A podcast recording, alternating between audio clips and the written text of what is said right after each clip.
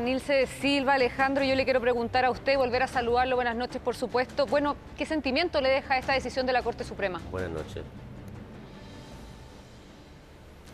Eh, bueno, eh, ya hemos conversado largamente todo el día con respecto a este tema y, creo que para ir resumiendo, creo que la Corte Suprema debe revisar sus protocolos, ¿cierto?, para que no se filtre la información, es lo principal, eh, y que también debe hacerse de tecnología para que pueda determinar si una prueba que presenta tanto querellante o defensa efectivamente es lo que dice.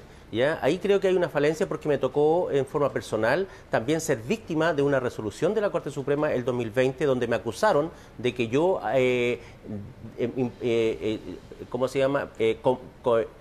Eh, compartía las fotos a todo el mundo en las redes de la hija del imputado, de las direcciones, y yo nunca he tenido Instagram ni tampoco Facebook. ¿Cómo yo puedo cometer un delito si no tengo los medios para hacerlo?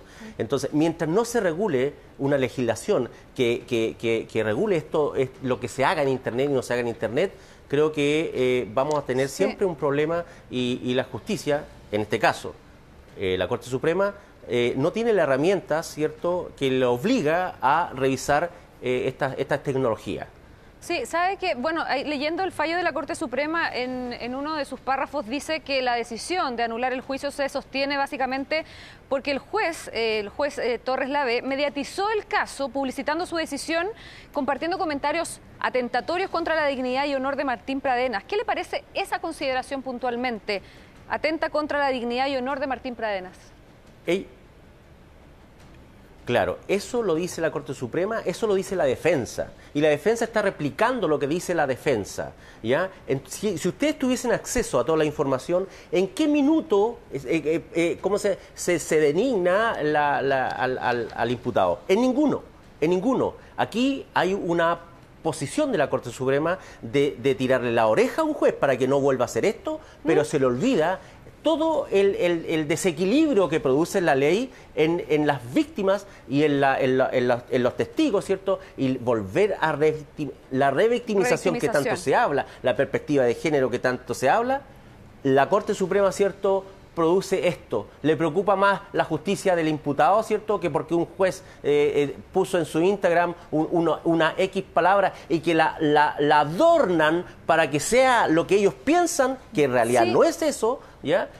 En vez de preocuparse de las víctimas y, del, del, caso que ellos mismos dicen, no hay un reparo en el fondo, ¿cierto? Sino que solamente es un tema de un juez. Exacto, porque aquí se acoge, bueno, el recurso presentado por la defensa de Martín Peredena y acusando falta de imparcialidad. ¿Usted cree que aquí hubo falta de imparcialidad del juez?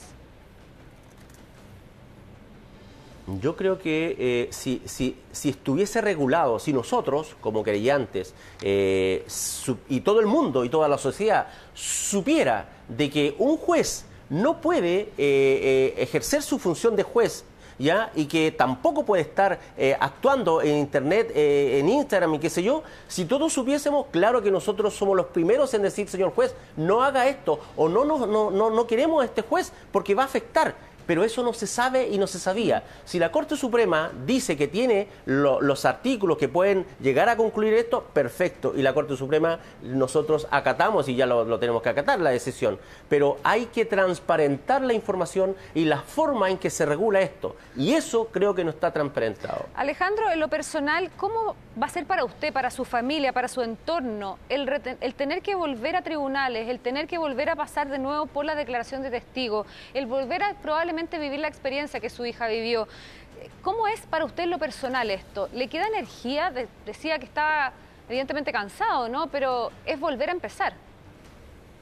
Mira, lo que pasa es que cuando, cuando recibes un balde de agua como el día viernes, ¿ya? Y cuando ves a tu familia destrozada nuevamente, tres años para salir de este proceso. Y luego, en la noche ante Navidad y la misma Navidad, ¿cierto? Tienes a toda tu familia no creyendo en la justicia, no creyendo en la ley. ¿Cómo puede ser posible esto? ¿Ya? Ahí es donde uno tiene que mantener esta fortaleza, ¿cierto? Que, me, que, he logrado, ¿cierto? Y, siempre eh, yo digo, ¿por qué tengo esto? Esto es por amor, por amor a mi hija, por amor a toda a mi familia. Y por eso hago estas cosas. No me puedo flaquear tengo que seguir adelante, tengo que seguir porque es mi obligación y lo voy a lograr. Lo voy a lograr porque, porque tengo la convicción de que esto sucedió. Lo que está sucediendo ahora, imagínense, es completamente injusto. Nosotros no teníamos que, ¿por qué está pasando esto? Porque un juez se le ocurrió hacer un, YouTube y un, tema en Internet y que eso no está regulado y nadie dijo que eso no se podía hacer. Pero ahora sí se presta este caso, la Corte Suprema ocupa este caso para sancionar a un juez. Hace dos años que el juez está haciendo esta misma acción en las redes y nadie dijo nada. Hace dos años que el juez está, está, está litigando, está, está comportándose y teniendo una función de juez y nadie dijo nada. En este caso se le ocurre, ¿cierto?, hacerle caso a todos los argumentos sin pruebas. Escuchen, sin pruebas. Una jueza de las cinco dijo que esto no habían pruebas en este, en este, en el, en el, de, la Corte Suprema. ¿Cómo vamos a sancionar a este señor si no se sabe si esta, esta prueba corresponde a lo que hizo? No existe la validez de la prueba. Es una torpeza de la Corte Suprema de seguir razonando sin aplicar la tecnología. Ahí es lo que nosotros apuntamos. Hay que aprender, hay que seguir desarrollando este país, ¿cierto? Aplicando la tecnología, el conocimiento, no solamente en la Corte Suprema, en, las policías, carabineros, ¿cierto? la fiscalía. Todos deben aprender más porque yo me he dado cuenta, ¿cierto?, que hay unas falencias tremendas en términos de conocimiento para poder aplicar la, justicia que tanto hablamos en realidad. Alejandro, como usted también lo ha dicho, aquí no se cuestiona la sentencia, o sea, no se cuestiona la culpabilidad de Martín Pradena, sino que más bien el la forma de finalmente cómo se desarrolla el caso, más bien apuntando hacia uno de los jueces de, la causa. Al, revisar el proceso nuevamente, al iniciar nuevamente el juicio oral, ¿podría cambiar la condena? Nosotros vamos a trabajar. Si, todo esto que está sucediendo, ¿cierto? Es un, es una forma, es, una, es una, un atentado contra la revictimización, ¿cierto? Eh, no lo queremos, tenemos que sacar algo, algo bueno de esto. Lo bueno, y lo veo de esta forma, y ha instruido a nuestro equipo de, de abogados, ¿cierto? Tenemos la posibilidad y la oportunidad esto, este, este, este, esta piedra que se nos pone en el camino, nos da la oportunidad de mejorar la condena del imputado. Entonces estamos enfocados ahí en una instrucción precisa. Debemos ser capaces de, aumentar la condena. Y con eso yo me quedo satisfecho, aunque tenga que estar cuatro meses más lidiando con todo esto. Usted ha hablado con, con las familias de las otras víctimas. ¿Cómo están ellos también? Se habla de un proceso de revictimización. Bueno, solamente al ver mi familia es como, eh, es, es, en la comparación, cómo está cada familia de, de las víctimas. Es exactamente lo mismo. Por lo tanto, no, he hablado y no tenemos una, una, fórmula de, comunicarnos porque hemos tratado de, separarnos, ¿cierto? Eh, y yo entiendo que cada una de las familias está viviendo el mismo drama que vive mi familia y no es bueno. Gracias a la periodista Leslie Ayala. Bueno, queremos agradecerle a Alejandro por este tiempo con Tele13. Entendemos el proceso que está viviendo su familia. Eh, bueno, Nil se conversó también con usted eh, durante la tarde para, hacer, eh, para llevar a cabo la nota que presentamos con anterioridad y estaremos pendientes, por supuesto, cuando comience el proceso judicial nuevamente contra Martín Pradenas. Muchas gracias y buenas noches.